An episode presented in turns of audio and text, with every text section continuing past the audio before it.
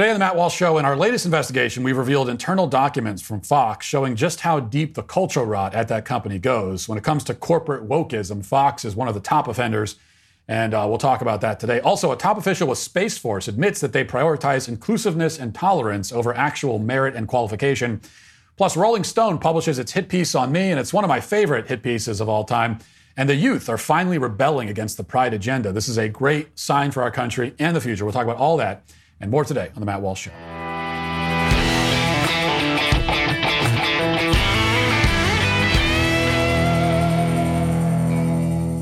Living a healthy lifestyle isn't always easy, especially when you're always on the go. You need simple, manageable routines to make sure that you're getting the proper nutrition every day, which is why I'm a huge fan of Balance of Nature. Balance of Nature fruits and veggies are a great way to make sure you're getting essential nutritional ingredients every single day.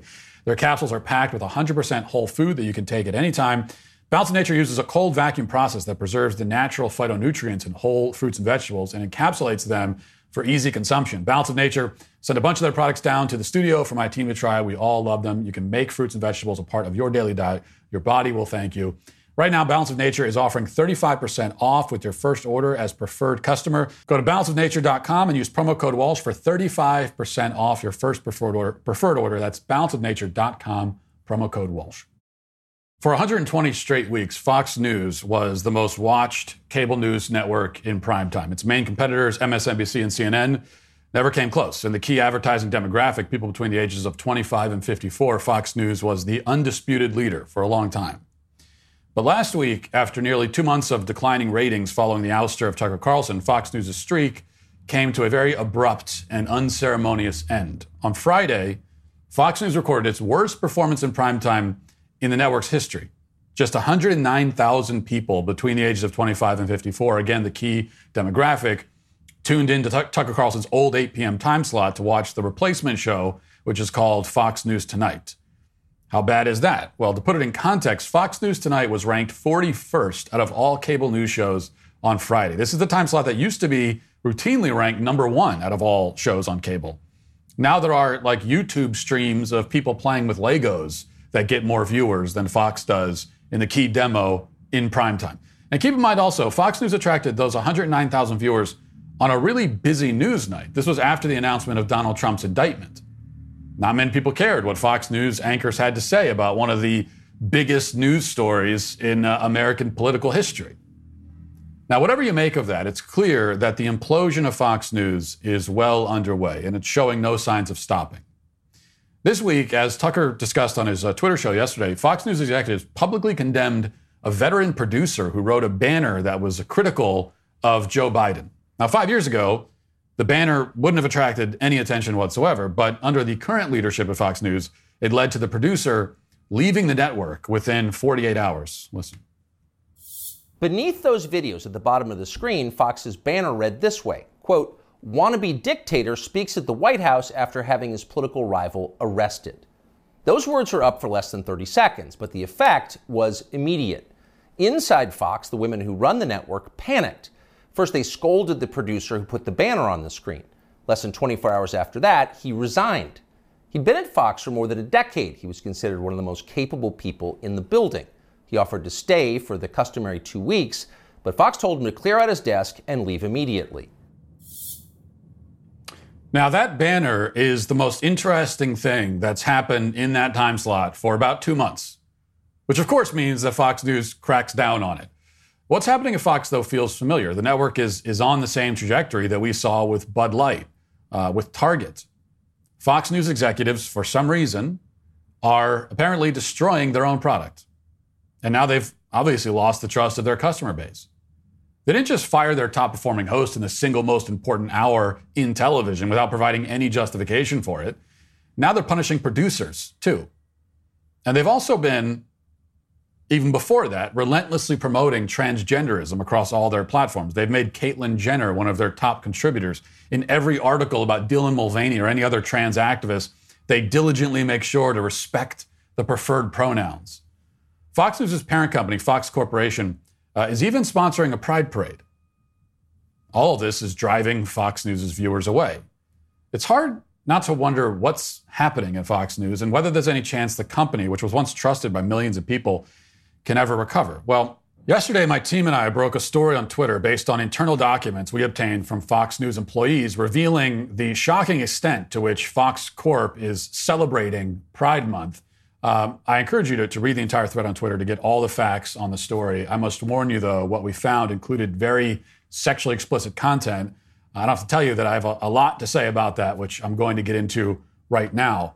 And what we found illustrates how deep the rot goes and how unsalvageable the whole organization truly is.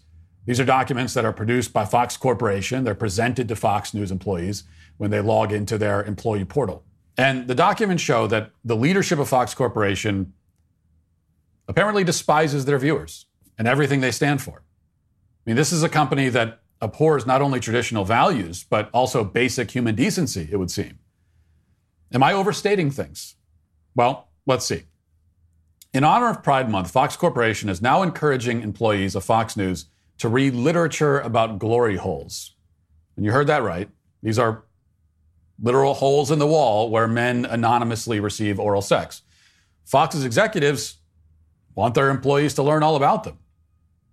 Now, if you went up to a, to a coworker and, and uh, wherever you work and you started talking in graphic detail or any detail at all about glory holes, you get hit with a sexual harassment lawsuit. But this is what Fox is telling its employees to read. And that's not the only pornographic topic that, that Fox is pushing on its workers. We'll get more into that in just a moment. Uh, in addition to the porn, Fox is also encouraging everyone at the company to donate to organizations that administer sterilizing hormones to young people, including homeless youth.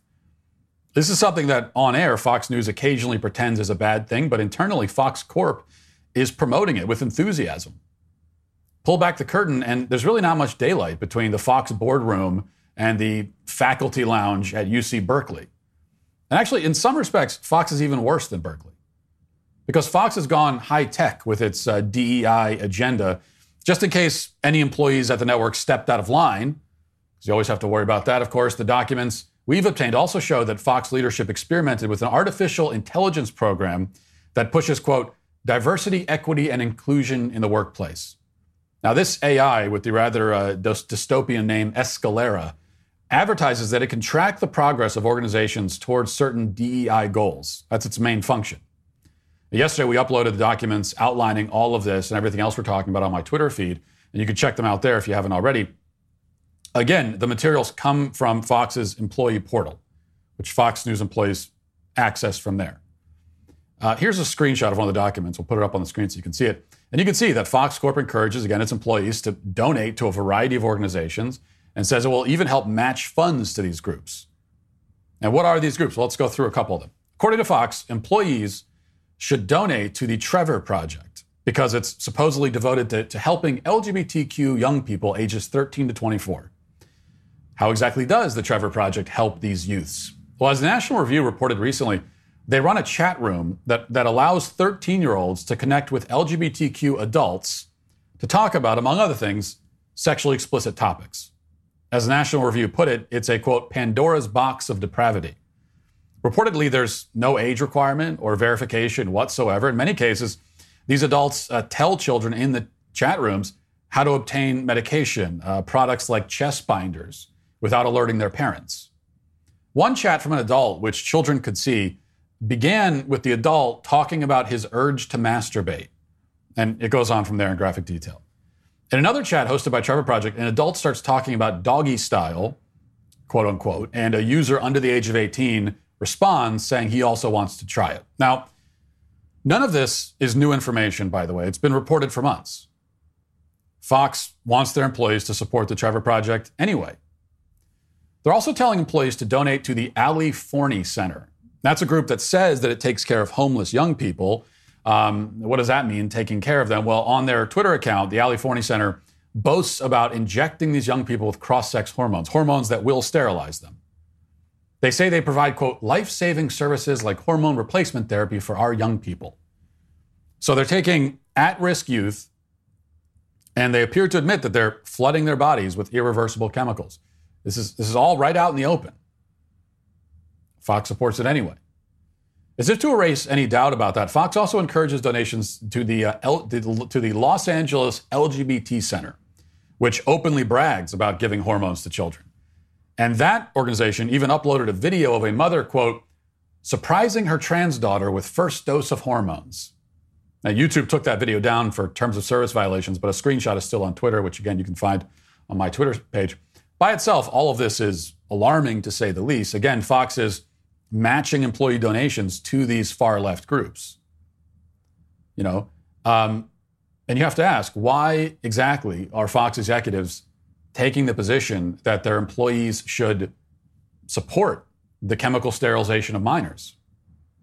We obtained other documents from the Fox employee portal, and uh, after reviewing, re- reviewing those documents, the answer is obvious, to me anyway, personally, that Fox is run by a bunch of highly dedicated, godless perverts.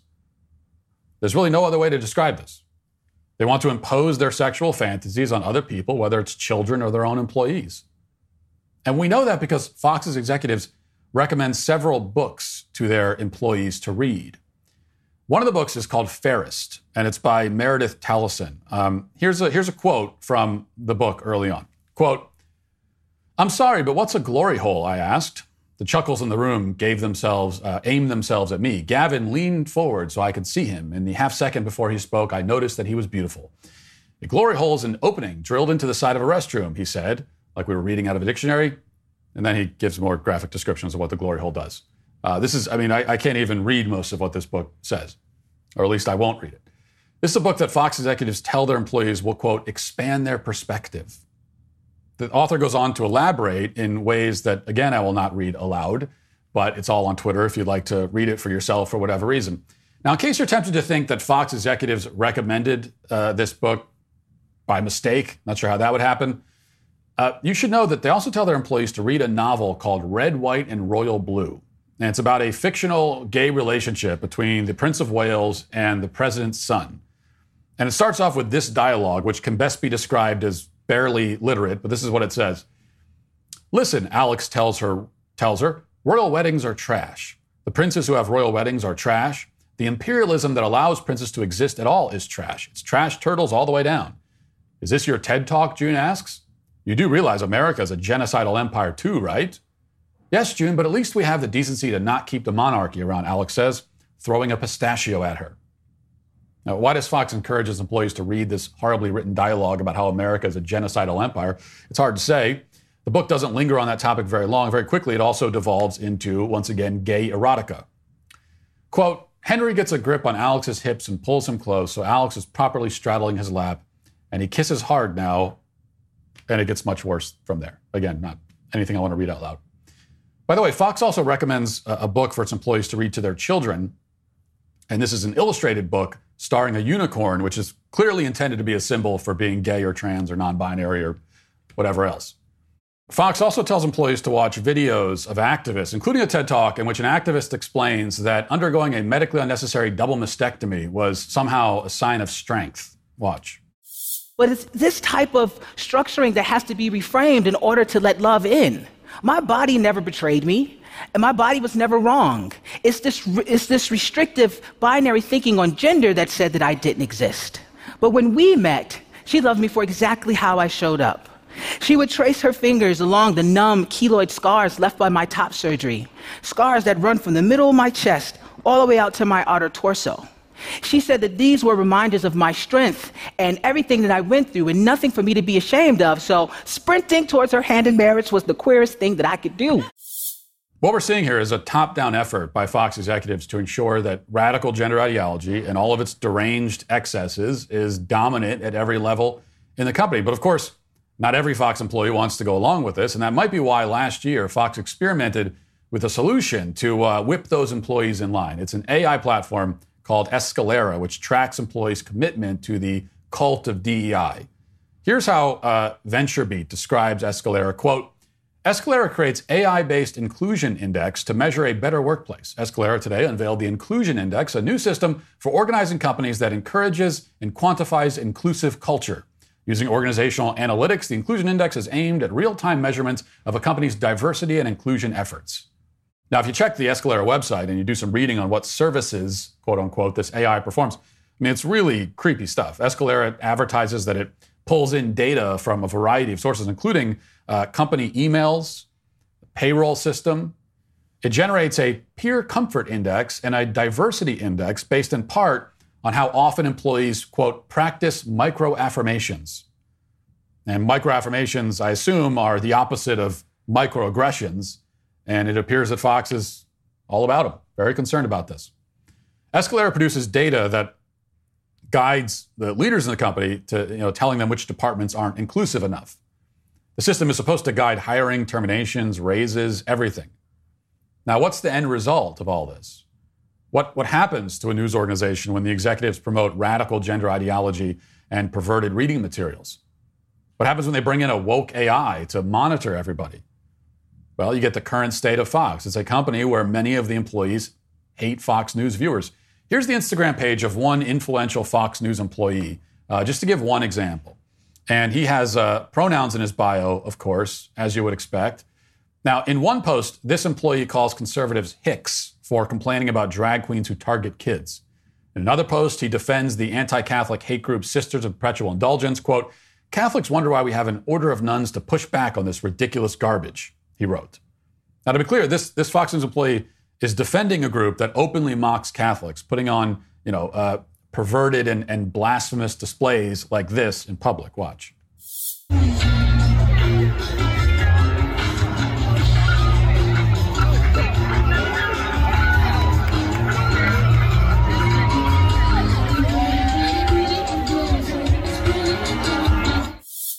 There are a bunch more posts uh, that, that make it clear that this employee has contempt for Fox News viewers, to put it mildly. It's not worth going through all of them, but there's a clear connection to these posts and the content that Fox News viewers see. Some of his posts are about his, his work on the Fox News website. He says that he was, quote, so happy that Fox News got to use the image he made after Joe Biden won the presidency, for example. He's very happy about that.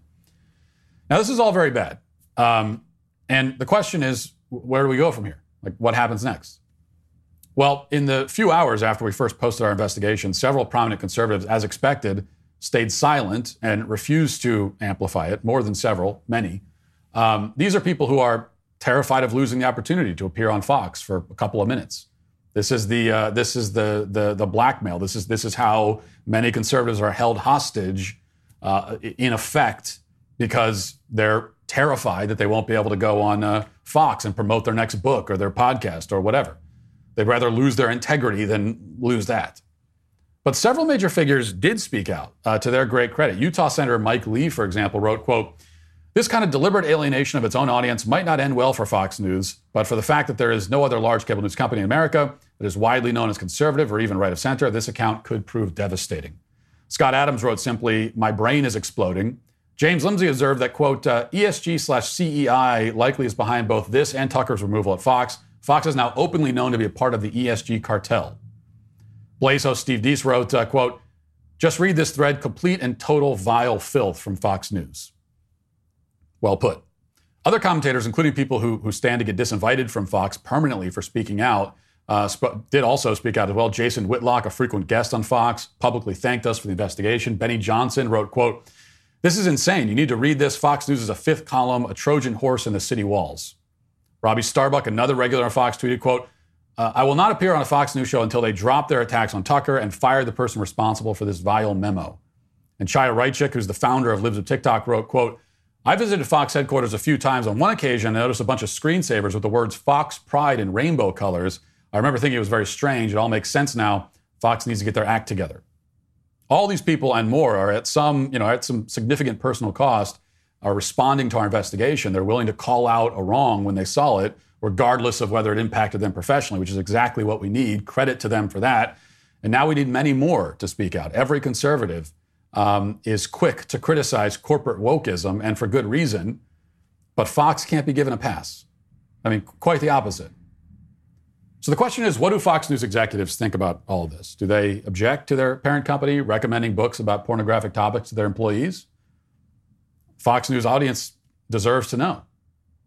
After I posted yesterday's tweet thread on our investigation last night, we reached out to Fox News executives about this uh, to get some kind of response. We still haven't heard back. So far, Fox doesn't seem to think that its viewers deserve any kind of explanation whatsoever. That may be even more revealing, frankly, than what we uncovered the fact that they're not saying anything about it. What, what explains this? As we said on Twitter, maybe it's because Fox doesn't really care what its viewers think. Fox, like many big tech platforms and major corporations, is primarily owned by enormous institutional investors, particularly BlackRock and Vanguard. These massive funds consolidate the wealth of millions of Americans and then use their combined power to pursue a radical agenda that most of those Americans oppose. That's what's going on here. And those organizations, those institutions, it would seem, are Fox's real customers. And they're getting exactly what they want. Now let's get to our five headlines.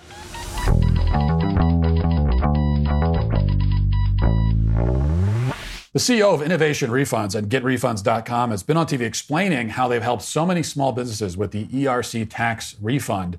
Uh, they've completed thousands of returns for different kinds of businesses, including over $700 million for construction companies and over $200 million in restaurants, bars, and hotels. Innovation Refunds has hundreds of five-star Trust Pilot and Google reviews, reviews, and it's uh, certified with the Better Business Bureau. In just eight minutes, you can easily start the process on getrefunds.com. You can be on your way to receiving up to $26,000 per employee. The ERC tax credit is not a loan, it's a refund of your already paid taxes designed to let the business owner direct the refund money into anything the business needs to grow. It's money that you can use to improve your business however you see fit. So go to getrefunds.com to start the process. There's no upfront charge. They don't get paid unless you get paid. Innovation Refunds has already helped clients claim over $5 billion in payroll tax refunds through the ERC, and they may be able to help your business too. Go to getrefunds.com or download the app from the App Store today. That's getrefunds.com. Uh, I should say, by the way, not all of the reactions to our Fox investigation have been positive, as you might expect. So, for one example, um, the, an account with 12,000 followers called Bad Empanada, for whatever reason, quote tweeted my thread and wrote, "quote If you're going to commit suicide, you might as well take Matt Walsh with you, please." And that was up for uh, I don't know a few minutes before it was taken down. It got 118 likes in those few minutes. 118 likes on on uh, people liking the idea of like a suicidal person killing me. Uh, you know uh, pleading for a murder suicide. 118 you know I think we got to pump those numbers up a little bit. A little disappointed it was only 118 but these kinds of tweets are are good. And by the way that, that account has now been suspended which is something that pre-musk era w- would not have happened. Uh, is if you were on the left you could call for the murder of people on the right all the, just all the time. And there'd be no consequence at all um, but these kinds of tweets are good because they they ensure that you will never forget that these people literally want you dead. And so when I talk about that, when you hear conservatives say, "Oh, they want us dead," it's like it's not hyperbole. They they really actually do. And this is also not a Twitter is not real life thing. Well, they're just saying that, but no, no, no. This is this this actually what they want. Like if somebody really did it, they would be thrilled. Uh, and it's it's it's not a fun thing to think about, but it is something we should always remember that that's that's where we are now in the culture. That's when we talk about a culture war. Uh, that word is quite apt. All right. Speaking of the culture war, Daily Wire has this report. United States Space Force Lieutenant General Deanna M. Burt admitted during a recent Department of Defense LGBTQ plus Pride event that she would allow access to gender affirming care to take priority over qualifications when assigning officers. Burt referenced several states that have passed laws banning transgender surgeries and, in some cases, puberty blockers and cross sex hormones for minors, and said that while she would normally consider job performance and qualifications before selecting officers for certain jobs, she had to also consider whether her troops and their families would feel safe in those assignments. Um, so, this is one of those things where we're not surprised. We already know this is going on, but it is still pretty shocking to hear it said out loud openly. Uh, let's listen to it. Transformational cultural change requires leadership from the top. And we do not have time to wait. Since January of this year, more than 400 anti LGBTQ plus laws have been introduced at the state level. That number is rising and demonstrates a trend that could be dangerous for service members, their families, and the readiness of the force as a whole. When I look at potential candidates, say for squadron command, I strive to match the right person to the right job. I consider their job performance and relevant experience first. However, I also look at their personal circumstances, and their family is also an important factor. It's a good match for a job does not feel safe being themselves and performing at their highest potential at a given location, or if their family could be denied critical health care due to the laws in that state, I am compelled to consider a different candidate and perhaps less qualified.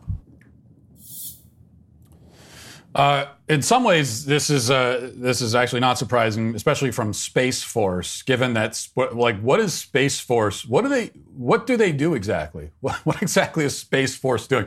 Now, if you didn't know any better, and I don't know if you woke up, like imagine you woke up from a, a 40 year coma, and you were one of the first things they told you for some reason is that uh, we have a Space Force now. And you would immediately in your mind, you'd conjure all these images of like Star Wars, and you'd think, oh, we're we have a space force. That means we're out in outer space and we're fighting aliens and stuff. Um, and then you'd be very disappointed when you found out that, oh no, that's not what Space Force does at all. They just actually they they stay on Earth and they enforce diversity quotas. That's what Space Force does. Uh, I, I'm not sure what else they do. What else does Space Force do and what do we need them for that the Air Force or one of the other military branches isn't already doing? But of course, all the other military branches, uh, this is this has become their primary focus is diversity, and now they are directly telling us that they will put uh, diversity and LGBTQ tolerance and all the rest of it above qualifications. So a more qualified candidate will be tossed to the side for the sake of DEI. And this is the kind of thing that we as conservatives have been saying for years this is going on, and they always insisted, oh, that's ridiculous. No, this is not. Just because you're focusing on diversity doesn't mean that you have to uh, downplay or minimize, you know, merits or quality. We we can have it all. We can have it all. So we so we can prioritize diversity and we can prioritize uh, qualifications and merit. That was always bogus. Of course, that's bogus. Of course, it's one or the other. When it comes to what is your top concern in hiring and promoting, um, it, you can't have two equally important concerns that contradict one another. Because either either you're going for the most qualified person for the job who can get the job done, or you're going for the most diverse applicants. It really can't be both. Now, and when we say diverse applicants, that's just, of course, that's a code for non white males. That's all that means. Um, now, you now, every time we say that, uh, uh you'll hear someone on the left will object. So, well, you're saying that you're saying that only white males can be qualified, or there, couldn't be a, a, black person or a woman who's qualified? No, but if you if you are if if the qualification you're looking for is that someone can do the job, and then it it turns out that the most qualified person is is black, or the, the most qualified person is quote unquote diverse, as in a non-white male, then fine. But you don't need to take that into consideration. They, let the chips fall where they may hire the most qualified people. And if that means that you end up with an institution or organization that's very quote unquote diverse, then fine. If it means you end up with an institution that, uh, that, that's 99% white male, then fine. Uh, that's the only if you that that's the only sane common sense way to approach this and any other way ultimately leads to this now, last week, uh, moving on, I think I, I, think it was last week. I mentioned an email that we got from Rolling Stone where they were asking me for comment on a hit piece that they were getting ready to publish uh, about me and some other conservatives, and I declined to participate in my own hit piece as much as I uh, was, you know, thankful for the offer. Very generous offer, but I declined to participate. I did say that I would give them a comment if they could, if the Rolling Stone could first define the word woman. So that was the deal that I offered. Define the word woman, I'll give you a comment. Uh, they elected not to do that. The hit piece has finally been released. And I have to say, of all the hit pieces that have been published, uh, this one has to be my favorite. Like, this is great. Uh, so I'm going to read a little bit of this. A few minutes into the documentary, What is a Woman? Matt Walsh is seen striding into the woods with a fishing rod, his plaid shirt, vest, and close cropped beard, giving off lumberjack dad energy. Let's come out here to think, he intones as he casts his line into the water. Nature seems to always tell the truth, even when we don't want to hear it. He then asks himself a series of rhetorical, seemingly joking questions about gender and identity. Is there a son trapped in my daughter's body? If so, how do I get him out? Are any of my kids who they claim to be? So begins that film, which premiered in June 2022 and features Walsh peppering a series of healthcare providers, politicians, and LGBTQ activists with questions intended to expose what he refers to as the insane ideological cult of gender ideology. Walsh travels the world asking people to define the word woman, uh, so on and so forth. It ends with Walsh posing the question to his wife, who defines the term as an adult human female, then hands him a pickle jar to open. And the article goes into detail about you know the origin story. It says that I quote lack the star power of my boss Ben Shapiro, but then it says this, which is true. Uh, that changed, however, with What is a Woman? In early January 2022, a few months prior to the film's debut, Walsh had a little more than 767,000 followers on Twitter. By January 2023, he had reached 1.24 million.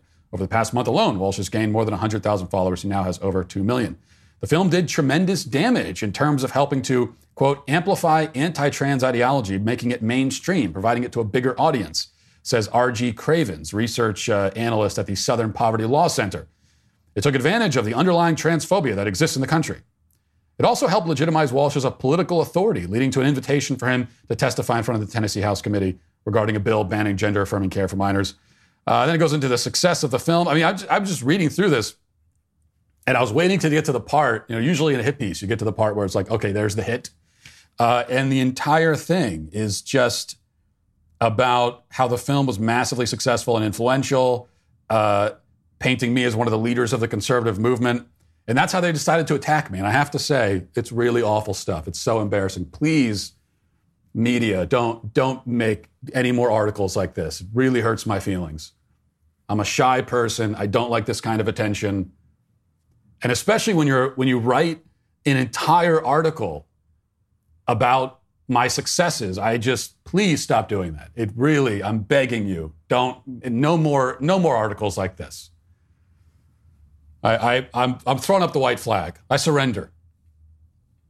But and of course, you notice the one thing they don't do in the article is uh, even try to deal with any of the arguments or the points. So of course they call it transphobic and they and everything else. It's bigoted. It's um, but at no point do they say, "Well, Walsh makes this claim, which is wrong because of this," or the movie, you know, presents this argument and here's why it's wrong. And you think if you're going to write like a 5,000 word hit piece that maybe you'd make some time for that? In fact, that should be that should be the that should be the headline. You should start with that. Just dismantle the movie piece by piece, especially if you are acknowledging that it's uh, influential, successful, very, according to them, quote, damaging, damaging to their agenda, which it is. Then why not? Like, why hasn't Rolling Stone done that? You know, why haven't why haven't they why hasn't why haven't any of these corporate media outlets done it?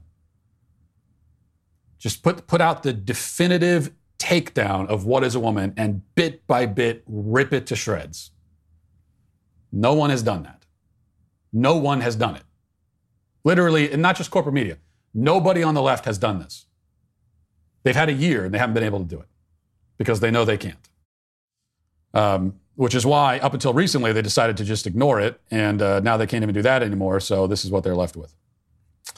All right, a couple other things.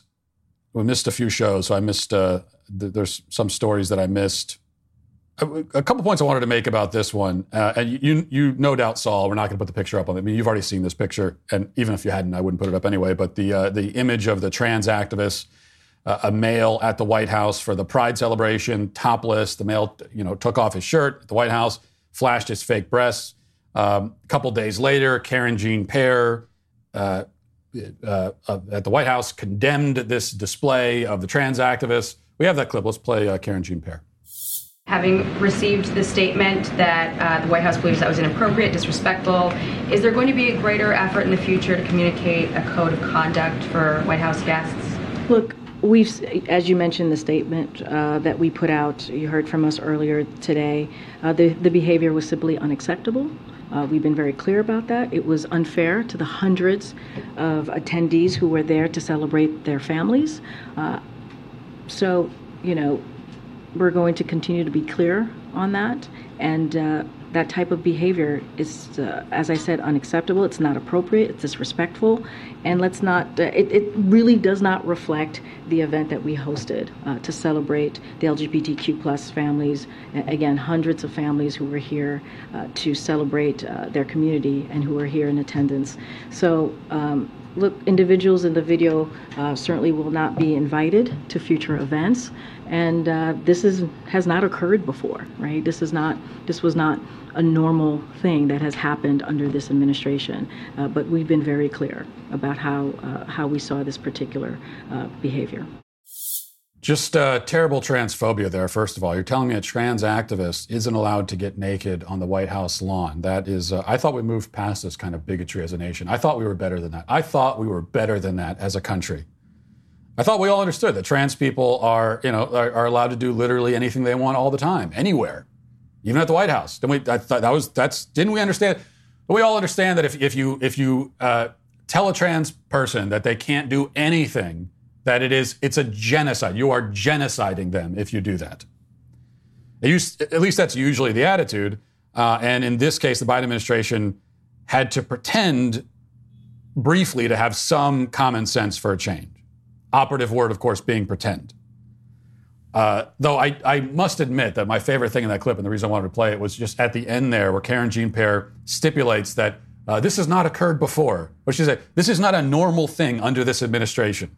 So you know things are bad when you have to clarify that. You know it's not a good sign when you actually have to clarify that you don't usually allow shirtless transgenders to run around outside the White House. Like when you have to tell people that we don't, we don't, it's not part of our normal policy. But I think there are there are two important points here that I think a lot of people missed about this whole thing. Um, aside from the fact that the Biden administration is a traveling circus, a freak show, you know, we know all of that. And but there's two other points. Uh, and the first is that, as we covered, trans activists are accustomed to being given free reign to do whatever they want. So there's a sense of entitlement there. And this trans activist just like, it didn't even, it really didn't occur to him that he wouldn't, that he shouldn't do that. Because he's used to operating in a society, uh, being in the most privileged group of, of Americans that have ever existed as a trans person. There's no one more, there's no one more privileged that's ever, there's no ca- category of person more privileged than a trans identifying person in the year 2023 in modern America. Uh, and he's he's used to he's used to operating in the world that way, and so it just you figure, well, of course I got to do this because I, I want to do it. So that's one thing you see, and the other thing you see, and this is the most important point, is that this is what pride is all about. Okay, so there is no family-friendly, wholesome version of pride, because if there was, You'd think that's what you would see at the White House. At the White House, you're going to see what would be the most sanitized and the most quote unquote if there if it's possible to have a family friendly version of pride that's what the white house would give you and yet even there you've got a shirtless trans dude running around and that should tell you that pride is inherently at its core not a wholesome family friendly thing it is aggressively sexual and degenerate at its core. Uh, that's the, the primary takeaway here. Here's something encouraging. Uh, yet more evidence that um, Pride Month is not going how the left plan, planned. Um, there, you know, have been a lot of stories of companies that are pulling back from the Pride Bonanza. We've talked about some of that. Of course, we know Bud Light and Target. Uh, other companies seem to have very much toned down their pride celebrations. There was a report a few days ago that Starbucks had banned pride decorations from their stores. And they now, the company then came out and said that's not true. So you can trust who you want on that one. Um, but the pride movement is losing ground culturally.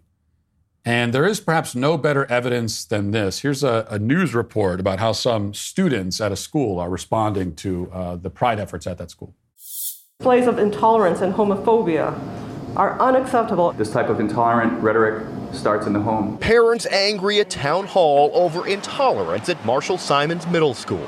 Kids were asked to wear rainbow clothes in honor of Pride Spirit Day, but some organized a counter protest wearing red, white, and blue or black. The principal sharing a statement to families that pride posters were ripped down, stickers ripped up. Some students chanted, USA are my pronouns, and students showing pride were intimidated. It was an unruly disruption in fact, that was organized ahead of time. While some parents were upset, others say it was overblown. Some of the kids threw the stickers on the ground, but you know, I can only speak for my daughter. She just she didn't want to wear that to school. It's not that she wanted to hurt anybody's feelings. She says her daughter felt coerced to participate in the Pride event and was offended by some of the messages, like this quote from Tennessee Williams. Human heart cannot be straight. It is curves and winds and my daughter just kind of said, "You know, mom, that's that's offensive to to me, who I am straight.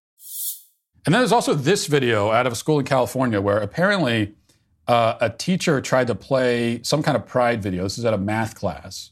A teacher tried to play some kind of pride video during the math class because you know it's obviously really relevant to math. And you can hear how the students reacted to it. Listen.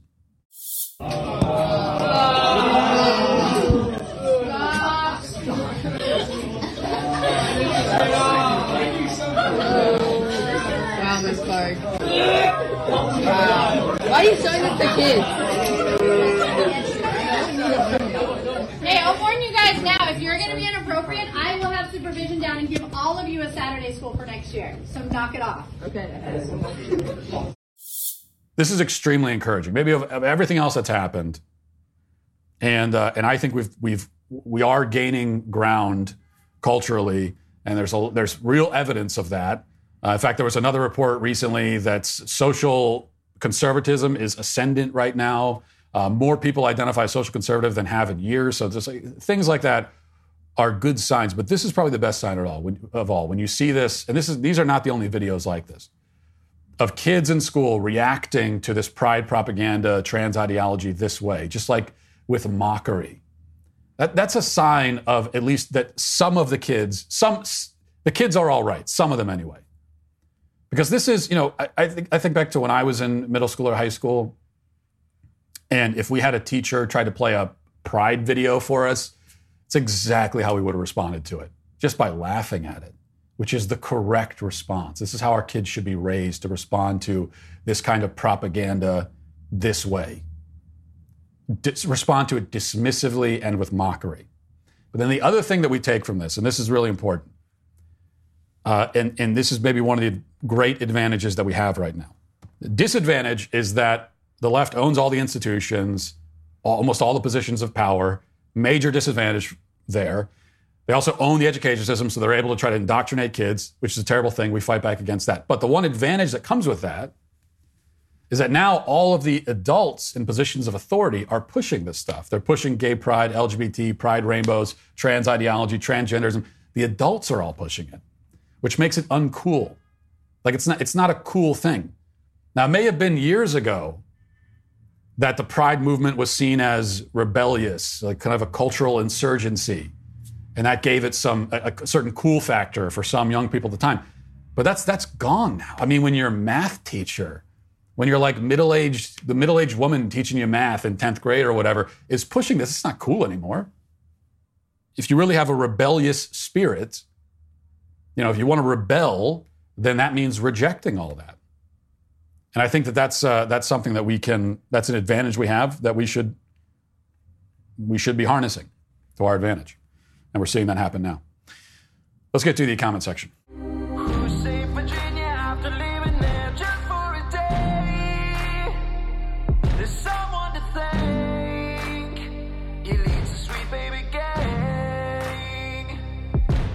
It takes a special kind of company to want to partner with my show. You know, I say a lot of things that make a lot of people angry, and this tends to scare off advertisers. I will admit that's why I'm so grateful for, for uh, partners like Pure Talk who stand behind me and my show no matter the consequences they might face. Pure Talk shares my values, which is why uh, we've made them the official cell phone wireless partner of the Daily Wire. That's not the only reason. Pure Talk offers the most dependable 5G network in the US. I use it myself. Their plans are top tier, but at a fraction of the cost of AT&T, Verizon, or T-Mobile. You get unlimited talk, text, and unlimited data with a mobile hotspot for just $55 a month. You vote how you spend your money, so stop supporting woke wireless companies that don't support you. Instead, go to puretalk.com slash Walsh. You'll get great coverage and you'll save while you're doing it. When you go to puretalk.com slash Walsh, you can uh, save an additional 50% off your first month because they actually value you. Imagine that. That's puretalk.com slash Walsh. Pure Talk. Wireless for Americans by Americans. All right, so I'm uh, taking a break from momentarily from some of the political stuff, pulling some of these comments from uh, a video we posted on YouTube uh, during the time off, where I'm giving some dad advice, just some, you know, assuming my role as internet dad, and those are always fun videos. Here are some responses to that. Uh, FB Jones said, "I would add to the first letter advice: teach your kids futility. Throwing tantrums is, like Matt said, a natural part of developing social skills." By not giving in to your kids, not coddling them when they cry out because they didn't get their way. You teach them that you aren't always going to get what uh, what you want. This is a lesson sorely lacking within the youngest generations now. It's the type of thing that leads directly to kids on college campuses protesting someone speaking because they think they don't like them or demanding safe spaces. There's an excellent book on this topic, Hold On to Your Kids by uh, Gabor, uh, Gabor Mate, I think is how you pronounce it, M A T E. Recommended it uh, to all parents and aspiring uh, parents, even recommended to people who want to analyze their own childhoods. Also, The Coddling of the American Mind by Jonathan Haidt.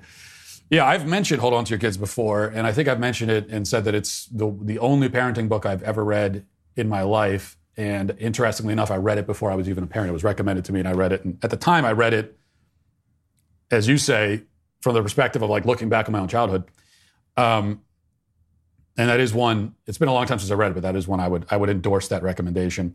And and you're of course exactly right. This it's like a it's a cliche to say this now, but it's also true that a, lot of what we're seeing on college campuses and I mean I say among the young generation, but really all generations of Americans at this point, nearly uh, you're seeing the partially the the fruits of um, parenting that did not involve the word no. I mean there's a there's a real power in the word no, and people people need to hear it. I mean, kids need to hear it. So it's actually when your kid asks for something and you're able to say no. I mean, I, I just don't understand. There are parents who they never want to say no to their kids, and they're they're. What are you afraid of? First, so you, you, it's like you, you tell your four year old no. You're afraid gonna, he's going to beat you up. What what are you afraid? Or he's going to hate you forever because you said a no to him one time. Not only am I not afraid to tell my kids no, uh, and I tell them no all the time, because they're because kids ask for things. They ask for hundred things a day, and so there's a lot of opportunities there to say no. Daddy, can I have a snack? Nope. You get well. Can I have a snack in t- ten minutes? No, you just can't have one. That's it. Why? Uh, because because you can't. And for me, not only am I not afraid to tell my kids no, but it's it's you know I see it as an opportunity. I'm happy for an opportunity. There's another opportunity to teach them an important lesson which is sometimes you just get a no. You want to do something and you can't. Okay? And there might even be times when you want to do something and you can't, and you don't even really understand why you can't, but you still can't. Okay? And you have to follow those rules. Because not only are there rules that you have to follow, but also it's, it's not my job to make sure that you agree with all the rules. I don't have to constantly explain them to you you you you have to do as you're told. Respect your elders. Respect me as a position of authority. These are really important lessons. Uh, and if children are not taught them, then it does. I mean, it does immense psychological damage, and they become they become non-functioning adults. They become adults who cannot function in the world. They cannot deal with any kind of rejection. They can't deal with encountering anything they don't agree with or don't like. They they fall apart because they never got that essential training as kids. Let's see. Danny Pope says, as a father of three, consistency is the biggest part. If you say something, you have to follow through. Everything you tell your children should be consistent. Don't cave in. Don't change the rules. Um, also, remind them that you love them anyway. Yes, more very good advice there. Uh, Melissa says two comments about toddlers from a mom of eight. If they're if they're tired, sick, or hungry, um, you're not going to be able to do anything about their behavior. Prevention is key. Be vigilant about nap times and meal times. If those needs aren't the problem, if they're just wanting their own way, then require a calm face, voice, and body before they can talk to you. If their wants are reasonable and expressed calmly, give it to them. If they're not, say no and don't negotiate. Um, most of all, stay calm. Yeah, that is also an because there's there's the other side of this too, which is where you don't want to cave to your child when they're having a temper tantrum. Uh, at the same time, like screaming at them is not going to be the right approach uh, for a number of reasons, and, and one of them is that is that you you you are trying to teach your child how to control their emotions, and if you are screaming, control your emotions, and screaming this at them, then you're sort of sending the wrong message. You know, you're showing that you can't control your own emotions at the same time. Um, and that's also an important thing. Another comment says Matt unknowingly outlines gentle parenting, which is incredible. A plus. No, this is not. I'm not. I'm not outlining. You can call it whatever you want, but this is another problem that we have as parents now because there are a million parenting books out there that people read, I guess, and uh, each book has its own like strategy that we put a certain label on. Oh, well, I'm I'm this kind of parent, or I'm that kind of parent, or I, I employ this parenting strategy.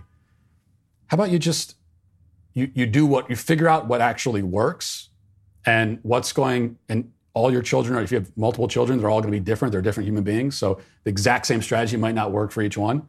And but you figure out what that is. And when i say works it doesn't just mean what works to shut them up and make your life easier because we already know what works for that the best. What works for that is um, give them all the electronic devices give them a phone give them a video game video games put them in front of a tv and that's what you know that's what works to just shut them up and make your life easier.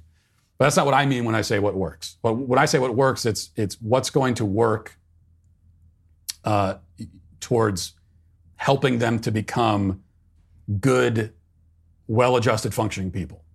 That's what I mean by works, and it's going to be slightly different for each kid. So you figure that out, you do it, and that's that's what kind of parent I am. The do what works parent. So if we, if we got to put a label on it, that's the label I would choose. In a world filled with uncertainties, it's crucial to be ready for whatever comes your way, whether it's a natural disaster, a sudden emergency, or unforeseen circumstances. Having a reliable food storage system can provide you with peace of mind and the assurance that you and your loved ones will be well taken care of. Right now, My Patriot Supply is knocking $200 off their popular three month emergency food kit to help you start growing your supply today. Go to preparewithwalsh.com and grab this special price before it ends. Your three month emergency food kit provides over 2,000 calories each day for optimal strength and energy in essential situations. You can enjoy a wide variety of My Patriot Supply food from buttermilk pancakes and chicken Alfredo to rice pudding.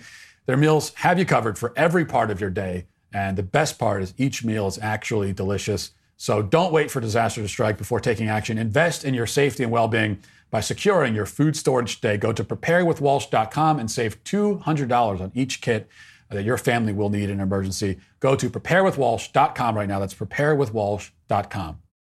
As you may know, we've been in an ongoing battle with one of the biggest social media platforms out there. Last month, I was demonetized on YouTube, and Candace Owens and uh, Michael Knowles were both suspended for seven days.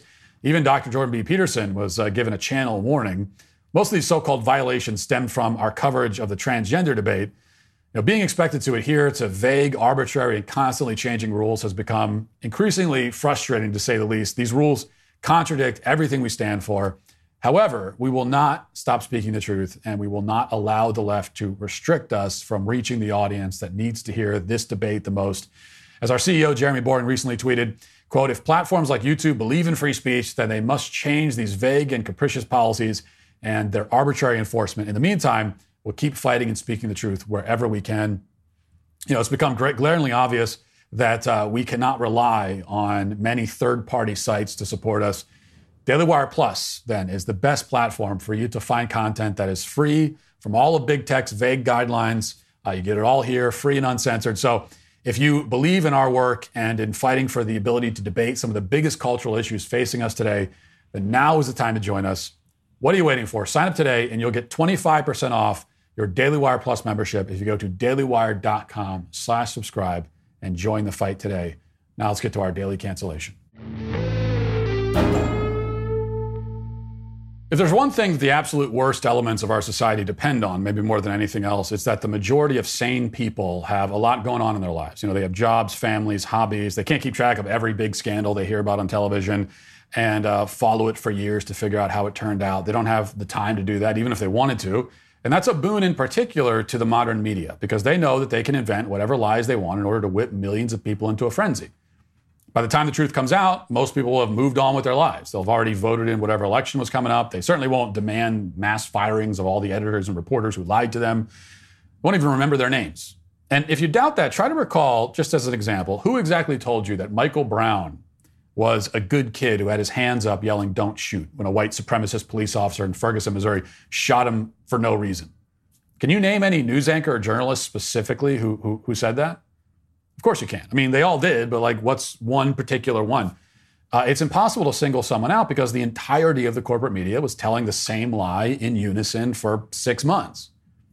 And then after all that time, and after a wave of deadly riots, the Obama DOJ was forced to admit that actually this good kid was not executed in the middle of the street for no reason. And oh, yeah, he didn't have his hands up in surrender either. In reality, he had charge of the police officer, assaulting him and trying to take his gun. And he did that after he roughed up a, a store owner and stole some, some uh, cigars. Did any of that extra context matter, though? To this day, college kids still gather in the street yelling, hands up, don't shoot, in honor of Michael Brown. It's not just BLM enforcers and Antifa who say that. A lot of normal, everyday people have the same totally inaccurate view of what happened. What's uh, unspoken here, what, what no one dares to say in the media, regardless of partisan affiliation, is who the actual victims of these charades are. Now, on the right, you'll occasionally hear people talk about, you know, Michael Brown and his crimes and how he wasn't really a victim, but the name Darren Wilson is usually ignored in those conversations. He's the police officer who happens to be white, who spotted Michael Brown walking in the middle of the street nearly a decade ago. He's the cop Michael Brown started punching without any provocation. How's Darren Wilson doing these days? No one seems to know or care. His lawyer said that he had to go into hiding. He could never be a police officer again. There aren't many recent updates on Darren Wilson's life on the internet these days. He's just disappeared. His life was destroyed, and that was that. The term scapegoat uh, comes from the ancient Hebrew practice of casting an actual literal goat out into the wilderness as a symbol of the sins of the people and casting out the sins. We are, we are um, you know, laying all the sins upon this animal, casting it out. It's an old religious practice that's still carried out today, except in our culture, we find random white people like Darren Wilson to be exiled or destroyed as atonement for white sins specifically. Now, oftentimes the scapegoat is vindicated by the facts later on, but it doesn't really matter because the specific facts were never important to the mob and the people demanding this person's head. Doesn't matter what they did or what they didn't do.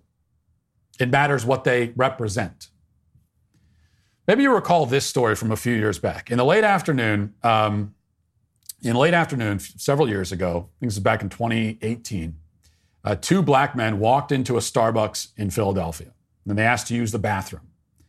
But the staff told them that the bathroom was for customers only. And that's a pretty common policy, especially in Philadelphia, because you don't want junkies shooting up in your bathroom. I mean, that's why they have these, that's why they lock the bathrooms. That's why they say you have to be a customer to use the bathroom. But the two men didn't buy anything. They just sat down and refused to make a purchase. After that went on for a while, and uh, you know, one of the staff members came up to them, told them they had to make a purchase or leave. Again, it's a reasonable request because Starbucks is not a homeless shelter. Okay, it's not a, it's not just a, lounge, you know, to go hang out in. But the men refused to take either option. So the Starbucks worker called the police. And eventually the police arrived and they did exactly what they're supposed to do. They removed the trespassers. Watch. Don't, don't get no fight with them.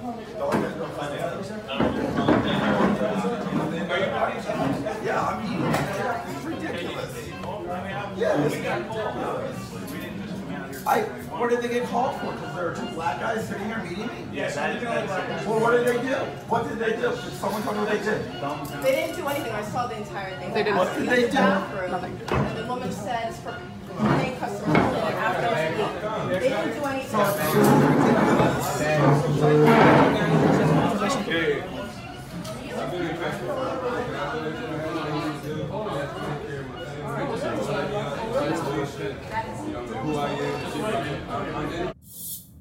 There's a guy in that clip who keeps asking, what did they do? Which, of course, helped the whole incident to go viral. And it went massively viral at the time. After all, you know, if a random guy in the viral video doesn't understand something, then it must be outrageous.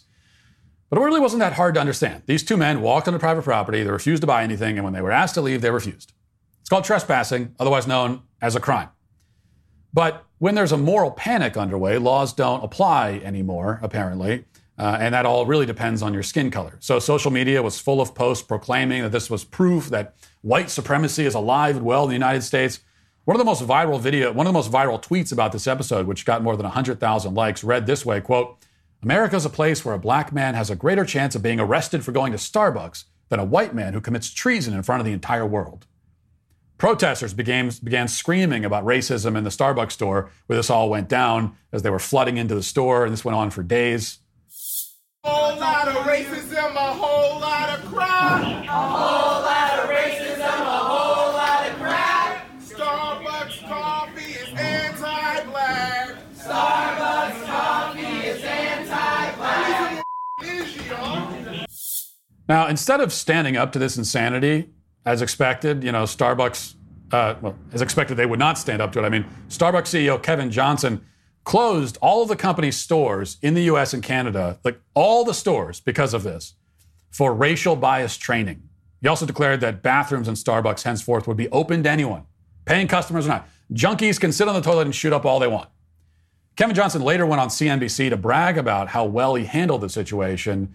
Uh, and in the kiss of death, Jim Cramer praised him for it. Watch. Talk about crisis. Talk about the way you handle it. Because I think when we look back in the textbooks, it's going to be the way you have to handle something that is antithetical to everything you believe in. Well, first of all, Jim, you know, you, you got to got to say that when I saw the video of the two gentlemen who were arrested in our store, it was heartbreaking. But I knew at that moment that, uh, you know, as the CEO of the company, I'm accountable and we've got to show up. I've got to show up. And so getting to Philadelphia, being on the ground and, and talking to everyone that I could talk to and learn from and, and understand why this happened, how this could happen, and then take action to ensure that it never happens again. Now, we're proud of the actions we've taken. You know, we closed our stores uh, for the afternoon on May 29th. We did uh, the first round of training every month. We're continuing to drop new training modules to, to our stores, and it has made us a better company. It has allowed us to actually elevate the customer experience in our stores. I, I have to say, from the point of view of seeing a lot of CEOs address an issue, you got in front of it. Now, obviously, if Jim, if Jim Cramer is praising something, it's going to collapse very quickly. And Starbucks' response to this whole episode, which J- Jim Cramer loved, did just that. About a month after this incident, Starbucks decided to fire an employee named Shannon Phillips. Who is Shannon Phillips? Well, she was a regional manager in charge of 13 Starbucks locations in and around Philadelphia. She was not the store manager in charge of the location where this incident happened. But Shannon Phillips was fired anyway. Why?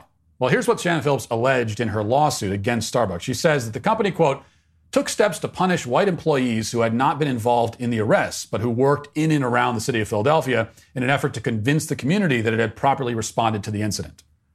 So Starbucks just looked for a white person to fire, is what they did. Phillips said that Starbucks told her to, to punish a white employee for PR purposes, uh, you know, for just made up reasons. And when Phillips refused, they fired her. They kept the black employee who ran the store at the center of this incident. Like the actual store manager was black, and they kept him, but they canned the regional manager. Now, as you may have heard, Phillips just won a $25 million wrongful termination lawsuit against Starbucks. She proved that they discriminated against her because she's a white person who was offered as a sacrificial victim, just like Darren Wilson, um, and just like so many others. In her case, she was vindicated. She got some restitution, but that's rarely how these things play out. And by the way, just to put a bow on this whole farce, Last year, Starbucks reversed its open door bathroom policy.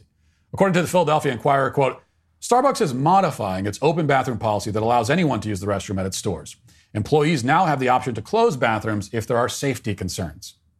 In other words, actually, Starbucks still doesn't want junkies shooting up in their bathrooms. You know, they allowed it for a few years um, in order to virtue signal, and they realized that no, this is actually terrible. We don't. This is why we don't want this. Maybe the manager who called the cops five years ago was right after all. Who would have thought? That case is notable because it's so rare. You almost never see vindication for the sacrificial lambs in any of these cases. Certainly, you don't see restitution. You know, you don't see legal vindication anyway. And you almost never see laws against racism applying to actual racists, you know, indiscriminately in this way. Instead, you see what's happening to Daniel Penny, who's the Good Samaritan who restrained a violent lunatic on the New York subway and we finally heard his full, st- uh, his full side of the story a few days ago, which we played on the show at the time. Uh, now, keep in mind, Daniel Penny is, is taking a major risk by speaking out. Most defense attorneys tell their clients, and I don't know if this happened with Daniel Penny, but it, I would assume it did, tell their clients to stay silent and plead the fifth. Um, that's because even if you're innocent, it's easy to slip up and say something that a prosecutor can use in court to make the case that you're guilty. So it tells us a lot that Daniel Penny, like Kyle Rittenhouse, is disregarding those risks. He knows what you know. He, he knows what happened. He knows the truth. He was listening to music on his headphones, minding his own business, when Jordan Neely, a vagrant with dozens of arrests, including one for punching a senior citizen, actually a couple of uh, senior citizen assaults, began doing exactly what you would expect of a vagrant who punches senior citizens. He was threatening to kill passengers. He was saying that he was he wasn't afraid to go to jail. He wasn't afraid to die. Penny, a Marine, then restrained Neely with the help of another passenger. making sure he could breathe. And that's when Neely, who, according to his family, was uh, taking mind altering synthetic drugs to treat depression, died. It's clear now, as if it wasn't clear already, that Penny was not only in the right, but in fact acting heroically. And we also know that much of what was originally claimed about the case, especially that Penny choked Neely for 15 minutes, was a lie. The actual incident went on for just a few minutes, like five minutes. But in spite of all those facts, which aren't even in dispute, a grand jury just this week indicted Daniel Penny. He becomes yet another in a long line of scapegoats who happen to share the same skin color. At a certain point, you have to take a step back and, and recognize that the specifics of all these incidents, again, don't matter to the mob. No one cares that Michael Brown never said, hands up, don't shoot. No one cares that the two black men in the Starbucks were trespassing. No one cares that Jordan Neely was threatening to kill people. Um, all that matters is that Darren Wilson, Shannon Phillips, and Daniel Penny have the wrong skin color. At least that's all that matters to the social media mob, to the media, uh, to the biggest corporations in the country, to the justice system in so many cases. We see it again and again in too many incidents to mention. And they're not worried that Shannon Phillips won $25 million. They think her case is the exception that proves the rule, which is that there are no consequences for lying in the most base and unethical ways possible. What's hopeful, what suggests that they might be very mistaken, is that these sacrificial lambs aren't just going into hiding anymore. Darren Wilson had to disappear nearly a decade ago. That's how powerful the mob was. People like Daniel Penny, they're not hiding. He's going in front of cameras, telling everyone what really happened. Even in Alvin Bragg's New York, you know, of all places, he's doing that. Right now, this is not the norm. But if Daniel Penny wins, as Shannon Phillips did, uh, that could change in a hurry. Once the race hucksters and the outrage merchants know that their targets aren't going to simply back down and that people will remember what happened to them, then those people start to lose their power. And obviously, that can't happen soon enough. But in the meantime, those race hucksters and outrage merchants are, of course, today canceled. That'll do it for the show today and for the week. Thanks for watching. Thanks for listening. Talk to you on Monday. Have a great weekend. Godspeed.